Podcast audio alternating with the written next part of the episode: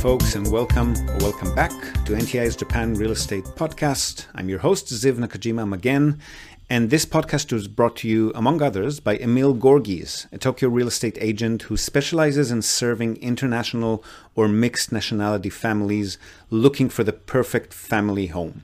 So, Emil's an Australian. He's been living here in Japan for the past two decades, eight years of which he's been actively buying, selling, and managing real estate properties in the city on behalf of his own family and a great many happy clients. And he also acts as a mortgage broker on behalf of his clients. So his company has a dedicated loan officer in many of the Japanese mega banks. And if you're a regular listener, you probably already know him from our JREP, the Japan Real Estate Experts panel sessions. So you're probably already aware that the man is an absolute fountain of wisdom on all things related to real estate in Japan, and in particular to family homes, the greater Tokyo metropolitan area, and mortgages. And most importantly, he's incredibly generous with his time and advice, which he's more than happy to provide at no cost or commitment to anyone asking. So if you've been thinking about buying your home in Tokyo, but you've been sitting on the fence for a while, or if you just want to have a chat in English with a real expert, drop him a line on emil.gorgees, that's E M I L dot G O R G E E S, emil.gorgees at tokyorealty.jp. Hit him up today and start exploring your options. Okay, so for today's JREP session, carrying right over from our Web3 and blockchain conversation the other week, we're staying on the tech track. And today we're talking smart homes and the Internet of Things, particularly as it relates to landlords and rentals, both short and long term. So smart locks, uh, noise pets, and other unregistered or unwanted guests monitoring, Wi-Fi control and beyond, marketing support, guest experience enhancement systems, uh, central heating, not just for spaces, but for water and other things as well, remotely controlled cameras, and just automation in general software subscription models uh, as the modern day substitute for purchasing a license outright, and a lot more. Oh, and we also riff on Matt's beard a little bit. So, really interesting conversation. Hope you'll enjoy it, and I'll see you again on the other side. All right, JREP session back in the house. We'll get right back into the conversation that you guys started offline. I'll just do a quick flash intro and get right back into it. Matt, abandoned, Yeah. home- abandoned, vacant, dilapidated homes anywhere in Japan. Garbage. garbage homes for a dollar a piece. Uh, Emil, Tokyo Family Homes and Mortgages, and Tracey, short-term stay queen. Go and get right back. Oh, sorry, and me, investments and holiday homes. Go ahead, get right back into it. what what were you Um, talking about there? Uh, smart locks. Smart locks. Smart Yeah, locks. which- Okay, so we are talking about smart locks. Um, so the type that I have in that I I was using and I stopped using them. So there are lots of types that if I'll sort of show on the screen. They kind of Yeah. fit over the existing. Um, it's called a SAM turn, I think it is SAM turn or thumb turn locks. So most Japanese households have, you know, the the lock is a, like a turn mechanism. Traditional lock, literally- let's call it. Yeah. Um, oh, yeah, in, in Japan at least. Um, uh, and these units, smart units, they fit on top of that device, and they basically have a motor inside that will physically turn and turn the existing lock that's there. So you, there's no modification to the existing door lock. It literally just sits on top, and it, like you know, some 3M double-sided tape, etc. that comes with it. That's how it it, it, it, it is on. the, the, the way that you, the way that you're describing this, it almost sounds like you're you're selling it like no no no no no. It turns the key for you. well, I'm, look, just, just to, to, the reason that, that we started this discussion is that I am looking at, you know, really updating a lot of my properties with some Internet of Things, you know. So uh, uh, at the moment, there's one particular property. You need three keys because there's the outer lock and then there's the internal like apartment, and it's like, you know, whenever and people, you know, well-meaning people accidentally often take the keys home with them and that's that and then i've got to go and get them cut and you know refitted. So you know if i can you know convert people to a smartphone app um, it's just hard because um, you know I know that when people land in Japan, they often don't have internet, and then to download a separate app uh, to get the keys, it's it might be a little difficult. So I'll just have to think about my onboarding my onboarding to make that you know make it even though there's really cool tech out there um, it's got to actually make sense and it's got to be easier rather than just and you know like fun to have so. that, that's what i was if- wondering with these locks actually like what happens if you know you've been out all night ran out of battery battery there's no mobile phone to speak of and you get back home and then what So Same So- problem with losing the key, though, right? yeah, except Um, that losing the battery happens a lot more often True, true. yeah. So I've gone through this. I, I've experienced all of these. This is why I've so I've got maybe five or six of these devices, and they cost about what twenty to thirty thousand yen each, right? And I stopped using them in all, all of my Airbnb properties. I had them on there for maybe a year in total, and then I, I, I stopped using them because of the exactly the the stuff that you described, like the the management, the fact that you know you have to connect to a smartphone, um, uh, the the bat- battery type issues, onboarding people on how to use the app. It's it. I think it's it's fantastic, and they're they're, they're all quite similar. I feel like in terms of how they're going to be managed and the overall functionality. You basically go to the door, and your phone will connect to the device. Um, and there's different ways. The older version, you have to, like my ones, you have to knock loudly on the door, and it will wake the smart lock up, um, and it will wake it, and the Bluetooth will activate, and it, you turn on the app on your phone. It detects the Bluetooth, and you just hit the unlock unlock button.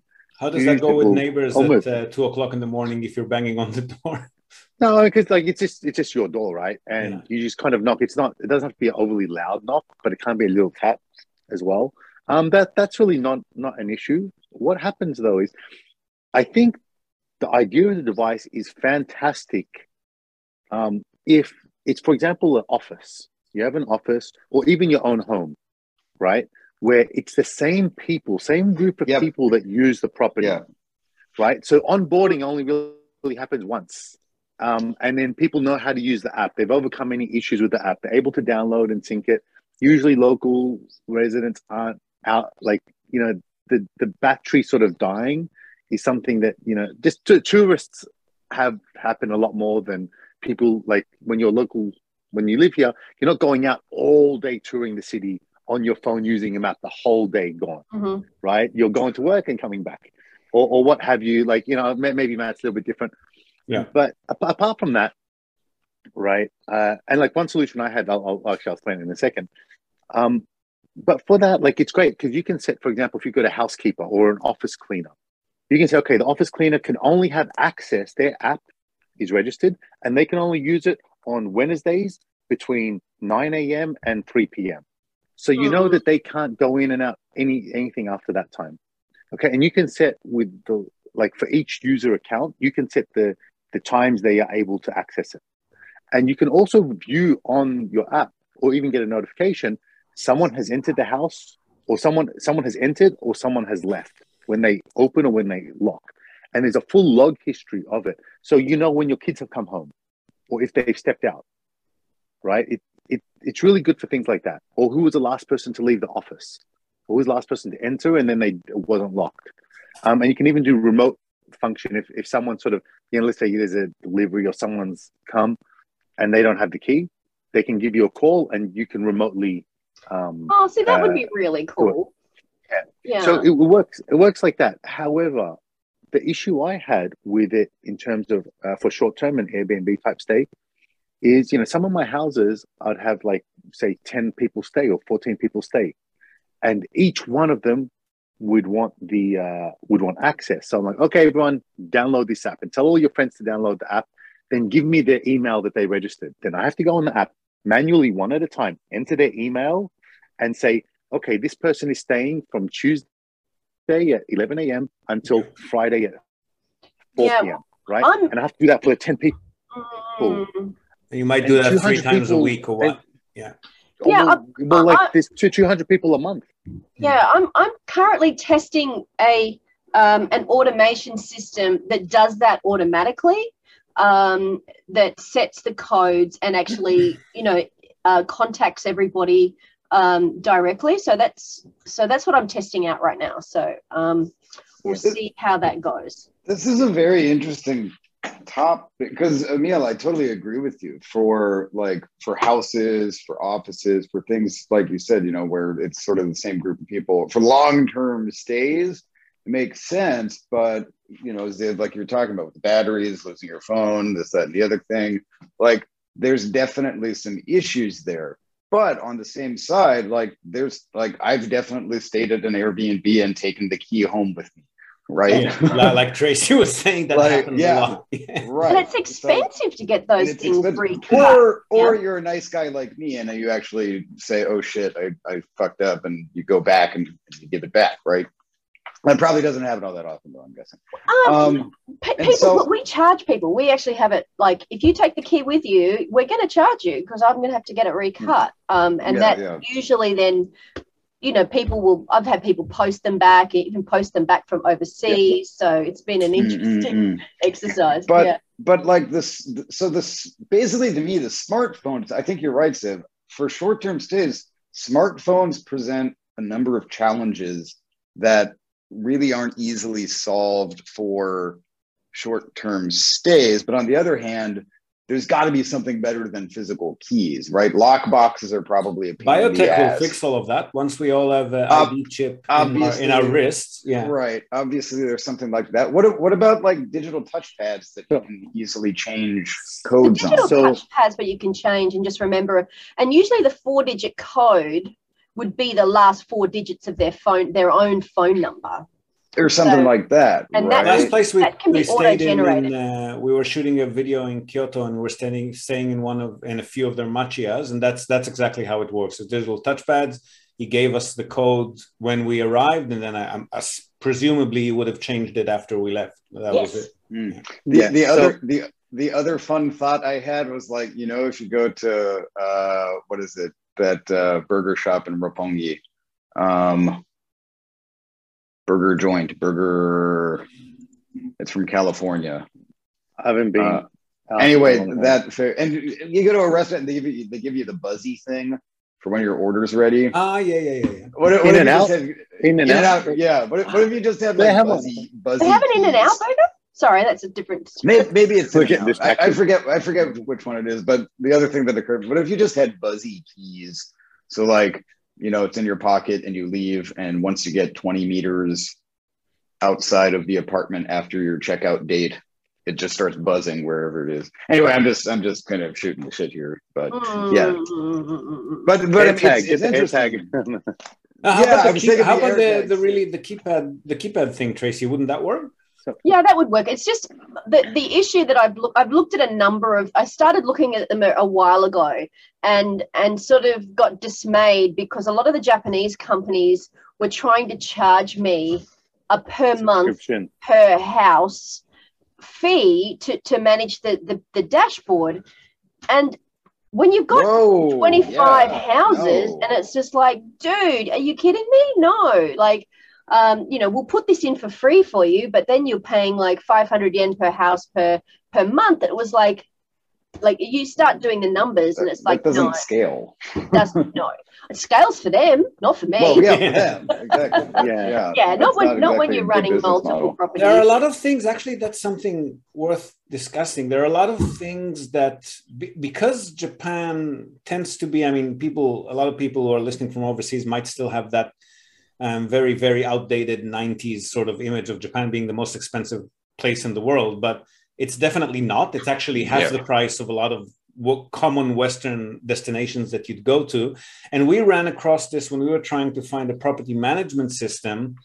Um, a lot of the really good ones that we would have wanted to get charge you by the door but the amount that they charge you is based on the amount that they believe uh, you're getting in rental income, which around the world could be a thousand, two thousand, three thousand bucks a month, and here it could be a hundred, two hundred, three hundred bucks a month, and uh, it just doesn't it does doesn't work here, right? So, so same sort of thing. But you're saying that's a Japanese company that's doing that.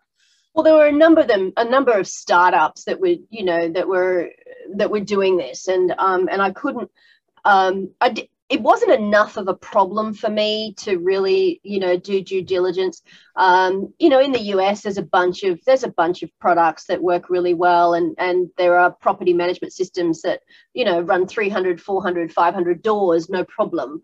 Um, but they just don't work in Japan, um, and so you know, been a rock and a hard place. But I'm really ramping up now on my you know my automation um, and my I'm really putting into place some standard operating procedures. So this is on like back of house stuff. Do do Um, you do you yeah. know Ash Ashley Harvey? by any I I know. Ashley well. Ashley might be a guy to talk to about this.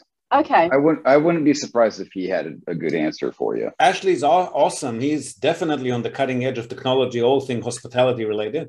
Yeah. Yeah. Mm. Yeah. Yeah. So yeah, I'm, I've um, actually I've been doing onboarding today with a with a the back of house system, and and uh, this is to set things like, you know, I have all the tasks in. Like you know, when you're running a short term rental, you've got like every three months you want to go and change the the dunny the dunny sheets, right? The um the bed bug sheets. And you want to go and you know every once a year you want to you know do a test on the the fire alarms. And this is so that it's a scheduler for that. And then it assigns the jobs and then it, it just so that you can track everything. Because we were you know before the pandemic we were completely analog all paper.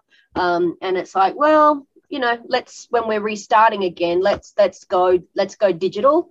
Um, and um, really get some good systems. And also that way i can do myself out of a job you know Yes. so that i can so that i can be doing something you know i can That's set this the up and have idea. standard That's operating the holy grail.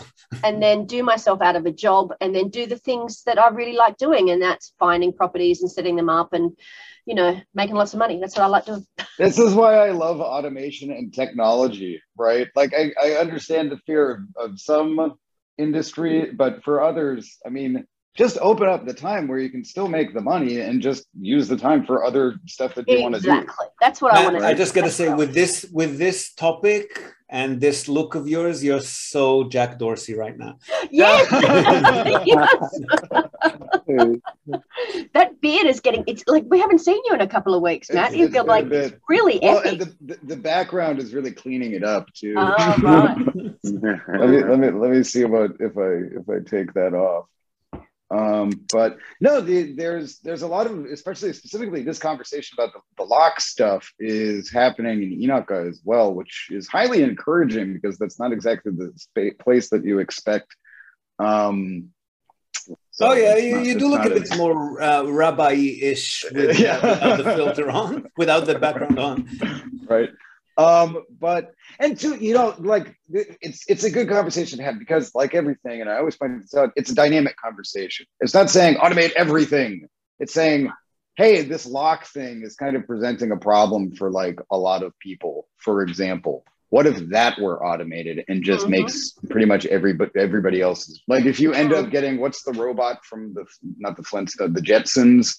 Like Oh. that that that gets rid of a blue collar job which is maybe problematic but the lock thing automate the hell out of that i don't know how that's gonna you know Yeah. But so also what the other things, Tracey? You mentioned internet, Internet of Things. What other things were you looking at? Well, you know, I'm just sort of comparing comparing globally the global trends with what's happening in Japan. So globally, there are things like noise aware, so noise noise monitoring systems, um, because you know typically Airbnbs have been party houses, and uh, and you know if you have a a noise um, monitor, then when it gets to a certain point, it'll trigger and it'll say, "Hey, you they, they, they're making Tone noise." it down, damn it. Shut the and then fuck that up. way you can that way that way you can sort of address it before the neighbors get you know call the police that type of thing. It'd be cool Um, if you could program it with like like Matt was just making that kind of work. like you could just put in whatever Shut the fuck wave up. wave file you wanted. Shut Yeah. He's on the TV screen on the LCD screen monitor in Matt's face. Yeah. Or, or it's or, or maybe it's like like a ghost house or something. So you've got like thumpers in the walls, and once it gets too Oh loud, yeah, like starts- somebody going on with the like oh, and you hear a scream, then you just scare them into being quiet. Okay, so no noise monitor. What else? noise monitors also the the the ring cameras at the front door so when i mean if this is not an issue for us because we meet every guest and we don't have a problem with people sneaking in sneaking in extra people or sneaking in pets that's a big problem in the us like people sneaking in pets that aren't allowed or sneaking in people um, so there's the ring cameras that like the door cameras that do that um, again there's uh, there's when you sign on to the internet, when you get the Wi-Fi, you can collect everybody. You can collect everybody's email addresses so that you can do some like some uh, retargeting emailing. So for for for marketing. Um, also, if you've got too many people in the house, it'll alert you. There's a lot of it, like automatic trigger alerts. Um, what other things that are people Anything that makes the guest's experience more smooth, or is it all just landlord oriented? some of it's landlord a lot of it is to you know so a lot of it was to try and help landlords scale easily and also you know reduce the workflow like reduce the regular workflow.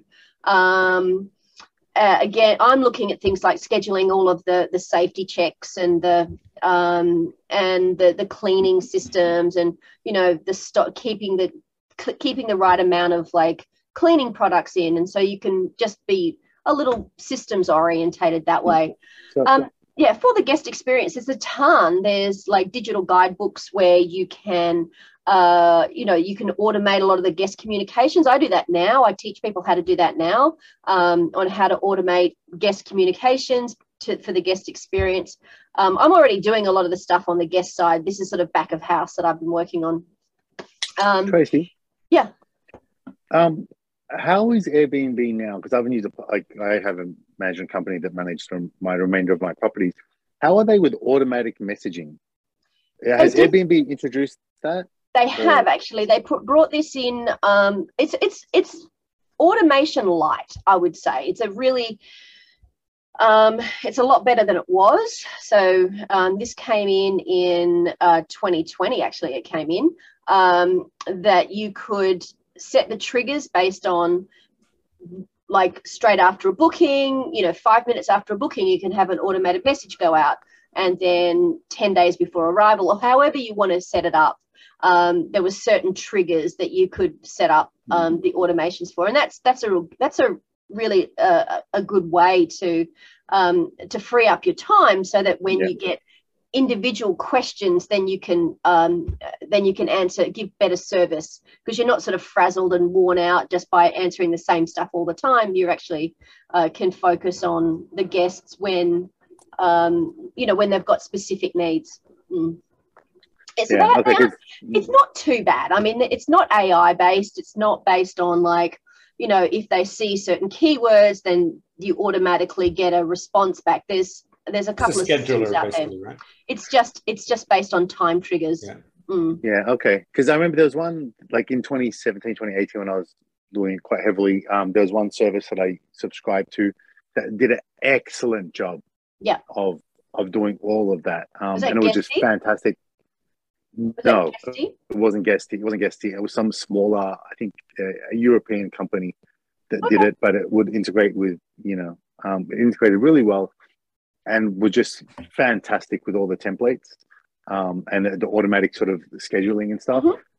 And yeah, and it was I used it for, for several years until sort of I handed over management and I didn't do it anymore. But um, yeah, it was really good. So I was just curious how Airbnb. Yeah, I mean it's okay. Um, it's okay. I actually tend to do all my guest messaging through my property management system um, because you know I just want to keep everything in the same place so that we're not so that we're not looking at Airbnb and then VRBO and like so that we're all, we're just looking in the one Yeah. spot to do all the guest communication. So, um, but um, yeah, the other tools that you can get are things like you know the automated uh, guidebooks um, and then you could even you know go the extra mile and have the automated upselling. So if you if you've got a relationship with tour guides or um, you know Oh, private chefs or or uh, ticketing you can actually send uh, you can integrate with those and upsell and give give uh, you know give tips and tricks based on um, based on your experience. So you cu- you would curate an experience um, and then smart give TVs would probably play a good role in that, right? Like you could actually custom, like the hotels do. Like you, you can, you know, click on the remote control and just get this and this and that, and you can just Ah. there are options that do that. So there's a company that um, uses a um, like a mesh internet service, so that when you when you get there and you get straight onto the Wi-Fi, you actually have a welcome screen, and that you can do things like um, you can have a little video, and you can have like welcome to the house, and here's how you use everything, and Click and then here also- to sign up for this if you need a and then babysitter for Which- tonight. Yeah, Which service is that? Mesh networks are my jam. Like you Yeah. start talking about mesh networks, and his eyes are open. yeah, they so uh, it's a company called StayFi, but they use um, oh, what's the company? They use a um, like an out of the box um, hardware, and then all they do is just add their own firmware onto the top of that. Or, their right, right, right. firmware software. They do it like a layer on so that they you can just plug the box in and then you put put in your your um put in the the layer of their stuff and then you've got a dashboard that you can Yep. um that you can do. So and it's a really good way of like let's say you've got 10 people coming to stay, like Emil was saying before, usually you only get the email address of the main person who books. Right, Um, right, right. But you know, you but might have mesh, but you might have someone who's come in and you've got three families staying in the same house you want to be able to retarget to those so being able to Mhm. collect all the email addresses obviously with permission and all that you know you know opt in opt out stuff uh, absolutely but this way that you can actually send them an email and say hey welcome this is specifically for you um, opt in click here and then you can be able to send them more messages later so that's what that Oh, can I show off? Speaking of um, speaking of smart technology, can I show off and just give a free pitch for this really cool company that I've just Sure. not just actually a while back. I just haven't shown this. Um, V1CE in the UK. Oh, Digital. they, the, the, the, oh, the- yeah, how, how's that? How's Oh, that yeah, the digital- That Yeah. is brilliant. Even Japanese love it. I doubt that they'll be able to, you know, sell it to the companies that hire them to, you know, change all the paper cards, but they love it. You tap it if the phone is new Yeah, enough, yeah, you just yeah. tap it on the phone and it comes up with your internet profile and they can add you to, to their contacts immediately. Hmm, And for older phones, they just scan the QR code, which everybody's doing with Line anyway in Japan. Right, right, right. Yeah. And- No And more it's like paper, it's, no more it's, cards. it's it's like what Ichiman yen or something like that. isn't it? uh, the bamboo one is actually 5,000 or 6,000 yen. yeah, it's super. The affordable. metal, the metal, I think, is the Ichiman or something. yeah. I would I would have to go with that one. Middle. yeah. We interrupt this broadcast. I always wanted to say this. We interrupt this broadcast to tell you about Tokyo Family Stays. They're a short term rentals company in Tokyo, and they offer a home away from home experience, which is just perfect for remote working, quarantining, or if you just need somewhere quiet to hide away from the world. So they offer a variety of options for families, for corporate relocations, or simply if you're transitioning between homes in Tokyo. Now, the properties are super comfortable, tastefully furnished, fully equipped with all amenities, and they accommodate up to 10 people. So, really, the only thing you'll need to bring with you is your toothbrush and maybe a change of clothes. They've got fast, unlimited wireless internet, dedicated workspaces, and fully equipped kitchens, and they're just a delight to stay in. A fantastic alternative to Japanese business hotels, which, if you've ever stayed in one, you probably know they're tiny, they're noisy. Fine for a night or two if you're on your own, but long term or with a family, you'll probably feel you're in a jail cell very quickly. So, if you want to give yourself a sense of space and freedom by renting a real home with comfortable Western beds, including all the necessities like baby bedding, children's toys, high chairs, you definitely want to reach out to Tokyo Family Stays. They've been at it for over a decade. They're a fully licensed Minpaku or short term stay operator. And as a special bonus for our viewers and listeners, they're also throwing in a breakfast basket upon arrival for anyone who books and mentions the Japan Real Estate Podcast or NTI. And not only for guests, if you're a property owner, you've got an investment property that you want to tweak for higher profits, or a holiday home that you want rented out when not in use via short term stays, drop them a line today see how they can help you maximize your property's income.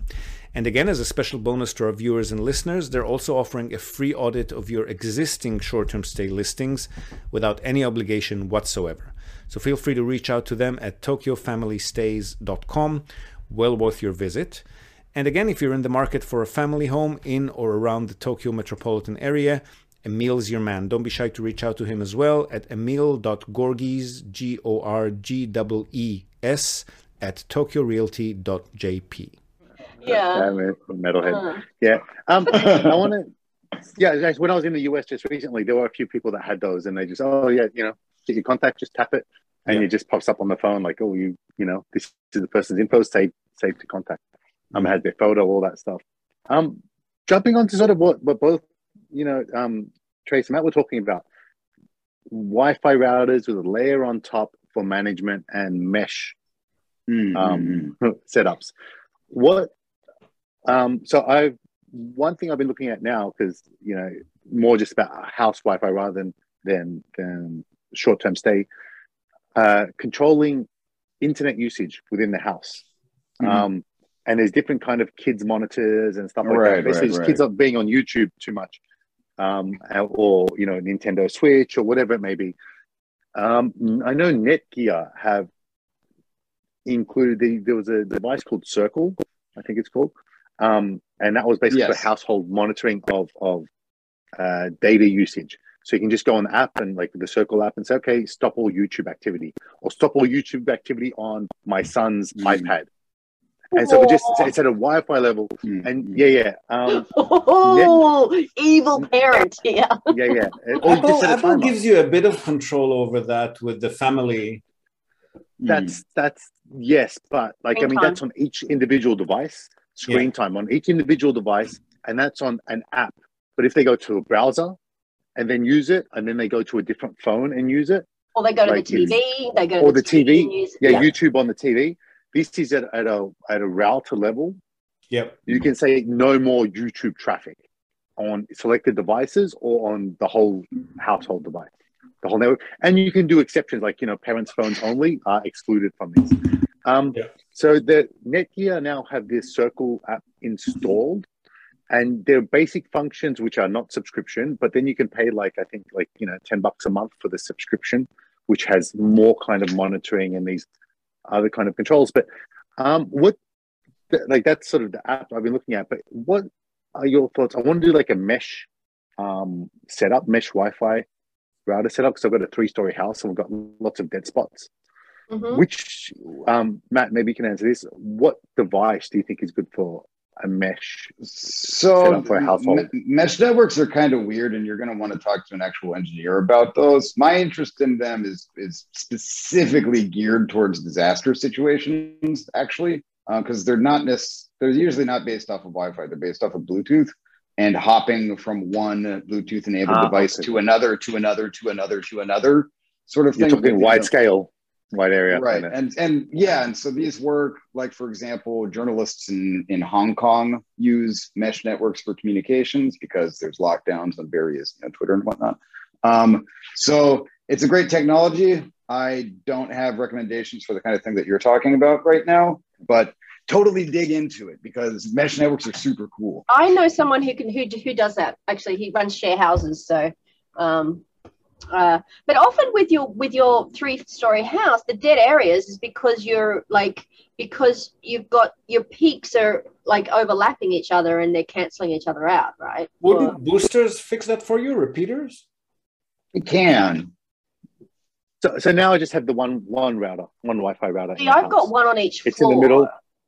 Yeah. Yeah, see, I, I don't. I've just got one in one main one in the house, so I've got some dead spots in some areas. Yeah. Yeah, but And, just get, like a, now, get, get a couple of repeaters, stick one in each floor. They'll just boost the signal. Yeah, throughout there's the some, house. there's some signal boosters which work really well. um, and then all you need to do is just plug them into the wall and they they find the one they find Yeah. the signal that you've got and then just rebroadcast the same signal like rather than having like for me i've got different different um, signals on each floor so i had to actually sit down and and actually move the the, the frequency that they were delivering at so that they weren't overlapping each other and, and canceling each other out, yeah, yeah, Yeah. But so, so I was thinking that, but now just because I also want to do that that Circle app, like for the YouTube and traffic monitoring, I'm like, okay, they, that was a, initially a separate device, but now Netgear apparently have teamed with them and have it built into their routers. So the Netgear router is one that has the main unit, and you can have satellite units to just do a mesh. And you know, if I can get something more costly and more fancier, then I tend to go that route. the simple that, that, that's my, my habit. Yeah, as, as you get older, like you don't you can't spend so much on toys. We're renting. Uh, um, we're renting another so. office in the same building now, but it's going to be two floors above us. Mm-hmm. So we'll definitely. I'm wondering how well the signal will travel. I mean, definitely not through the building because that's concrete, but I think out the balcony and into the balcony two floors above, we might be able to get away with a booster. Just run an Ethernet cable dangling down. Just run an Ethernet cable. Those were the days, yeah. yeah. Um, but you know, back to the conversation about the Internet of Things for for short-term rental and for houses. I, I think we had a chat recently on one of our other um, on a, one of our other uh, panels was about the difference between the US and Japan in that there's often um, central heating that you can control remotely. So, um, like you like the Nest thermostat type thing. Right, right, right like so that you can control how hot or cold the house is how to you know monitor the pool for example or um, you know there's a whole bunch of stuff that's available. We also pointed out that it only works if the house is actually insulated well, right? It only works, and also, but see, Japan just doesn't have a lot of that stuff right now, or if it does, I haven't. I've just been old school. I'm not sure, but um, oh. but uh, there's not a lot of smart. I mean, there's a lot of things that you know are sort of kitschy that you can say, you know, hey Alexa or Siri, you know, write my, you know, write my um uh, write my shopping list. But that's just a digital version of an analog well, and of an so analog one, thing rather than changing your incomplete relationship with how you work with a house. Yes, please. I like that latter thing much more. One thing I'm curious about though is especially with um uh, blah, blah, blah, the the camera. What what is it called? The IoT camera that you're talking about? Ring. The ring, the ring camera. Yeah. Ring, yeah. There's a whole lot of people who, who oh, there's a whole lot of people who really hate those. Oh yeah, and, absolutely. Right. And so one thing I'm curious about is, you know, there's the cool solutions or potential solutions anyway that are out there that we've been discussing, and how if you, you know, in like an ideal situation, you use them like, oh my goodness, you can automate this, that, the other thing, blah, blah, blah, blah, blah. I'm also curious, though, about especially in a Luddite country like Japan, what the effect on potential customers and how that affects your marketing activities. Uh, what potential is there? Because somebody might just be like, "Whoa, give me the! I want a key." Like, what is this touchpad thing? That freaks well, me out. Services not... mostly um, foreigners, though, right, Tracey? I service mostly foreigners, but you know, there's really a it's a it's a push and a pull thing really between like the people often the people the reason people don't like cameras is that they know they're going to be do, trying to do something dodgy right? And mm. so you know yeah, so you're just opening a whole can of worms there you know, with that discussion. I know it's like if you if you're planning to do something dodgy you're not going to like a camera. Or um, i just don't want to be on camera like, that's why they, that's why they make, that's why they make love hotels and and to be honest i really you know i'm not someone i don't really you know once you're in my house i don't really care what you're doing. Like as long as you're you know you know as long as you're not like doing anything illegal i don't really care. Um so and but there are some hosts that you know want to like micromanage their guests and i don't want to do that either. So there's a really you know first of all you've got to be vetting your guests really well making sure that they're a good fit for you and then trusting them to be adults so that's that's my point of view. But then there are some people that want to like stare at the camera and oh they're being naughty. I'm going to punish them for that. It's like oh I, I'm not that. Oh my goodness, there's so there are hosts that are like that. But um, there's also a line to walk here. I think with the um when we're talking about balance. I mean, a lot of the things you've just described in the last like 44 minutes or what, um, they all come with subscription fees. And yes. I'm, I'm, noticing that, you know, as the entire world is shifting to this, rather than buy something and own it, pay me a subscription, um, yes. there's a limit to how many services I can I can sign up for on a given month, right? Well, but uh, the, I as a as as a so I, I've got two hats, right? I've got a, you know, I'm, I'm a consumer, but I'm also a software developer. As a software developer who makes apps for um, for mobile phones, the subscription model is way better you can you can offer like a one or a two dollar subscription and you've got the incentive then to keep updating and to keep adding new services so as a developer it's so much better to 100%. have a subscription. i completely agree with that um, but as a consumer as a i consumer, rack up 200 of these one dollar and you've got to be on you've got to be on top of it and then yeah. you can get then you can buy a, service that will then unsubscribe you from all the things that you've forgotten that you've subscribed to so there's there's it's just again a new way of human behavior interacting with the machines that make our mm. lives easier so you know you do you do have to you know the the the software developers make it really easy to sign up for a subscription and make it very hard to sign off and i get mm-hmm. that so just as a consumer you've just got to be uh, you've just got to use discernment about um, what is going to what is going to make the best impact in your day-to-day life and what's going to help you be more productive and what's just and what's just a dingle dangle that is is a bright and shiny object. You've got to you know you've got to have that discernment and and have that you know you know once a month once a you know once a quarter put your ceo hat on and go do i need this service? Is this adding value to my life? If not then delete. So you've got to have well, that as a discipline i think. I think it's actually I, easier sorry go ahead matt. Uh, I was just going to say, to a certain extent, too. Like, I, I agree with Ziv your your critique about like, well, geez, I can't, you know, if I have a bunch of subscriptions, suddenly I'm, you know, paying however much per month, and that's not tenable.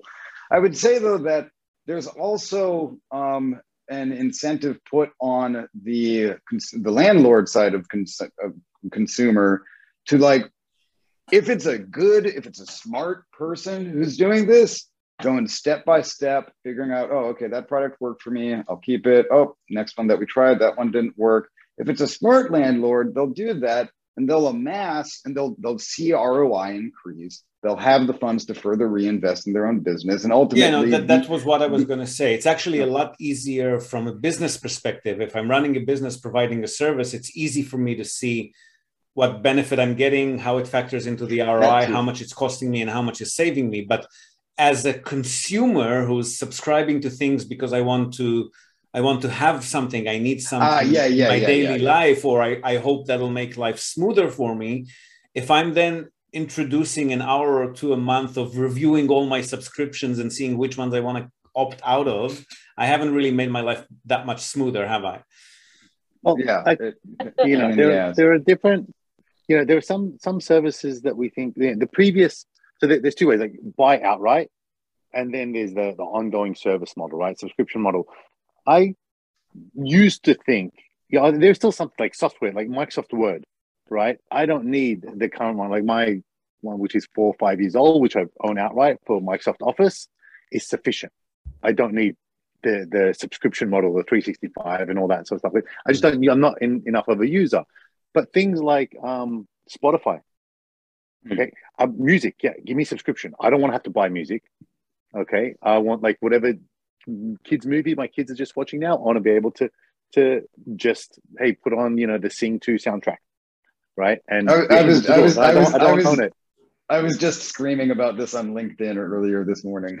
okay. Yeah, so I agree so with you though. I agree with you. Yeah. Well, it, it, depends on what it is, right? And I'm not going to listen to those soundtracks forever. They're temporary. So I like the subscription. I don't like the data being stored, having it. And similar with that, you know, I said before that that app circle, which is um, built into Netgear, but you have to pay subscription for it. It's like, okay, you can have some basic features and basic monitoring. Or if you want the free thing, you can buy your own router that you can put your own layer of software management on it and do and manage it, but they're clunky as hell, right? Mm-hmm. Like those third party mm-hmm. ones, they're really clunky, not user friendly because it's developed for free and there's no real incentive for the company to to keep updating it or what have you.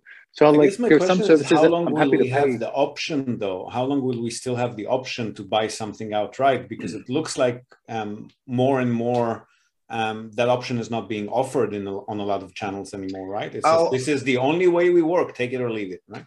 I'll also say, Tracey, you might be able to comment on this. Uh, the open source community itself, with uh, alternatives to, for example, uh, the Adobe Suite, um, is rather quickly, especially for Mac, uh, becoming less and less productive, losing developers and all of this stuff. So it's not even just, oh, when are we going to lose the ability to buy something outright versus the ability, or rather, a forced subscription.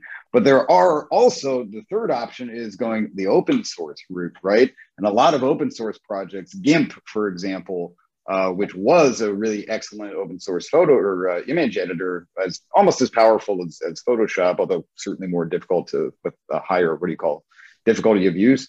Um, hasn't had a Mac developer for like three years now, so it's like a pretty busted project product on on Mac that I I know how to use, so I still kind of use it. But yeah, so this is actually a very big worry of mine. It's not just buying outright, but also like open source alternatives seem to be going down right now. Well, I, mean, I, I can comment. I mean, this is sort of not real estate based. This is sort of software based. But you know, as an app developer in the in the early days of the iPhone, you could only sell, you could only buy apps outright, and then you bought it on the original iPhone, but then your customers expected that to be free updates. You know, if they bought an iPhone two or whatever, they still expect to be able to use it on an iPhone. the app, right? Uh, right. You, you've bought a you've, you're quite happy to shell out a thousand bucks each time to get a new phone. The software has to be rebuilt every single time. So, you know, if people say, "Oh, look, I've been a customer of yours for ten years," you know, I I don't, but part of me wants to say, well, you know, what have you done for me lately? Kind of, kind of. like, yeah, You've been a customer yeah. of mine for ten years because you paid me five bucks. You paid me ago. five bucks ten years ago, and and and and the thing is, the phone. If you still use the phone that it worked on, the app's going to work perfectly fine. You bought it at that particular point in time. It works on that phone. So yeah, if there's bugs that come in later on, just give me a moment. I'll, I'll get I'll get to them. So um, that's why as a as a developer, having a subscription model is is so much more incentive because because you know it's not this um, massive Ponzi scheme, which is like buying things outright on the App Store is a massive Ponzi scheme. If you want the app to be continued yeah. to be developed today, then you need con- continually new new sales to uh, you know. Well, I, I, like I like putting food on my table. So but I'm, I'm kind of assuming when I buy software, I'm kind of assuming it's only going to be good for at best four years, right? Because that's usually when previous two or three models will become obsolete, right? So I'm kind of factoring that. Well, I mean, that's that's the thing that Tracey was saying is like, you know, if you get the customer that says, "Well, I've I've been a customer of yours for ten years," the response to that is, yeah, and I've been doing work on the same product for 10 years. Exactly. but, but you know, pay me for I it. understand that they're saying I've been really loyal to you for 10 years. And like, I appreciate that. So, you know, uh, but part of me goes, I understand as a consumer, I understand, but then as a developer, I've got to, you know, it's a different, different model. And, so, and again, I think, I think there's probably balances for like the automated keys and, you know, various management yeah. platforms for real estate, as well as all other types of technology. I think there's there's still we're in transition between that buying things outright and then doing the subscription. So there's still a balance in this way that hasn't yet. I mean, for example, for you know B2C, right? Kind of stuff, probably buying outright makes more sense. But for like a B2B in a landlord situation, a different pricing model is probably more appropriate in a specific certain in a specific I can tell situation, you that right? as a consumer these days, when I see something that's actually advertised as pay once and own it, like mm. like my, my my eyes light up, right? Yeah, I want that. Yeah. well, what's Zip, What's something that yeah, like the, one of the, a recent thing that comes to mind that was subscription, which you wanted as a one-off? Um, well, Office is fortunately Maybe. somehow still available, um, but that was one of the big ones for all of our Office uh, PCs. Um, but my um, Microsoft Office, yeah, mm-hmm. yeah, Microsoft Office. But the other thing is, um, again, it's usually related to software, but um, the um, you know, Toonly it helps you create animated explainer videos or marketing videos. It's a really yeah. nifty platform. I always had my eye on that, but it was always in a subscription model. And then, you know, a few months back, they suddenly had a, a sale for like pay once and own it for life. And then I, I jumped on that. Yeah. Well, the life it's not life your life it's the life of the you know the life of the device or the life of the you know The uh, app. or the app Yeah, yeah, know, but I mean, so- fortunately, Windows, um, Windows and Mac operating systems don't go that don't go How- obsolete as quickly as a, as a mobile device, right? So how many times was the how many times was the annual like the lifetime membership was equivalent to how many annual subscriptions or how many monthly subscriptions? Um, I think It's an Like, extra- And that's usually how they years? price it. that's too. how you price it normally it's Is it like, like a well, five are you going to use it for, five you're going to use it for 12 months no, no, no. It You know, was more does it- like I think uh, two years. I think they were going at five or six bucks a month, and they just had a deal where you could get everything for a hundred bucks. I Oh, think that's a two. I think two. Yeah, I think two, two years to three years for a life like equivalent of subscription for lifetime membership is good value. Mm. Um, Mhm. but the place that are like you know that I think there are some that are just seem obnoxiously more than that. Um, Mhm. It depends, five- but yeah, minute- there's, a balance. warning. I'll give you another example of one Ah. that turned me off. Right, like I used to be a big fan of Masterclass. Oh, The- right, right, yeah right. I, u- I used to buy a lot of classes that i was really interested in you know i might use it in my professional or, or personal life i might not i might be just interested in looking at it but then it suddenly turned from you can't buy a class anymore you can only buy the class or full access to all masterclass for a year but all I- I don't- eat right i don't know when i'm going to get to watch that i want to have it sitting on my hard drive so You- that i can watch it whenever i want to You know what I think is funny? Um, a number of years ago, LinkedIn's owned by Microsoft, right? I, I believe now. And Yeah. around the same time of acquisition, it was either LinkedIn as a company or somehow LinkedIn ended up acquiring, what was it, lynda.com, which is basically master, the, the original masterclass, Mm. right? Or Udemy or Codecad, because it's just everything. And what a lot of people don't know, I have a premium subscription to LinkedIn, right? Um, and it comes with a lot of advantages. I think it's actually a decent product, although I have a very strange relationship with LinkedIn, but that's another story. Um, one thing that I think it's about $30 a month um, for the LinkedIn subscription comes with that a lot of people don't notice is a full subscription to the entirety of the continuously updated what was lynda.com educational library right Yeah. and so and like basically nobody realizes that like oh holy shit on top of all of these other just things that are readily apparent to me as an advantage for uh, getting a linkedin premium subscription you've also got continuing education like basically ad infinitum That at is the tip of your interesting. Like collaborations and package deals like that are, are quite interesting and, you know, in a lot of cases do make the difference, I think.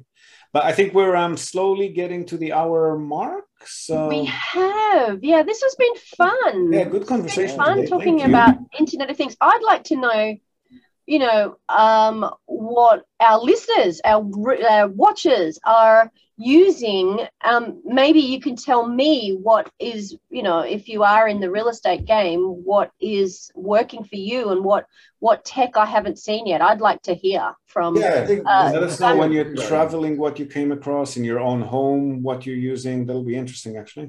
yeah Wi-Fi connected air conditioners. I love them. wi-fi connected air conditioners um, yeah Mm. Do we need them? Coming home. Why? Heat, no, no, heat like it. Coming home, wintertime, heat up. The kids are asleep in the car. Heat up the kids' rooms and the living room. Just start it up and go. Or you know, you're in your room, and what's the temperature in the kids' bedroom? Yeah. oh Yeah. okay yep That's it. Smart homes. Smart coffee homes are a thing put of the the coffee future, on in the morning Yeah. All right. Well, thanks for your time, folks. Good to see you See you guys again again. soon. Hopefully, I'll be here uh, next week too. But if not, I'll be here. I'll try to promise. Yes, put it in your diary, Matt. Put it in your diary. Just block off It every week. is. It is. But then, like, money comes in. yeah. Oh, okay. Well, What, you actually work? I thought we're just doing this for fun. All right. See you soon, guys. Yep. See ya. see you guys. Bye. Bye, guys. Bye. So there you have a Deep dive into the smart homes and tech rabbit hole. Really fascinating stuff that's being updated and reinvented on a daily basis. Can't wait to see what other innovations the near and not so near future has in store for us. Brave new world and a really fun topic, or at least I thought so. Now, before we go, we're also, as always, going to tell you and also link to our other sponsor's website. That's Hiroshi Shimizu, immigration lawyer and administrative scrivener. If you're thinking about moving here on a more permanent basis, or you're already in Japan on some sort of a temporary visa and you want to switch to a longer term or permanent one, or if you're considering setting up a local company or a branch office of a foreign company and you've got any sort of business or visa related inquiries, or even if you just want to find out what your options are on any of these topics, feel free to contact Hiroshi Shimizu. You can find him at japanimmigrationexperts.com and he can help you set up a company, apply for any kind of visa, or just provide you with the best advice and extremely affordable consultation related to these topics. And he's already done that for many of our listeners. So feel free to reach out to him. Again, that's japanimmigrationexperts.com, and you'll be well on your way. And that's it from us for today, folks. Hope you've enjoyed this episode of the Japan Real Estate Podcast. Do share it with your networks and please let us know what you think. So leave us a short rating or review on the iTunes Store, on Spotify, or just drop us a line in the comment section or wherever you might have found this episode. We love hearing from you.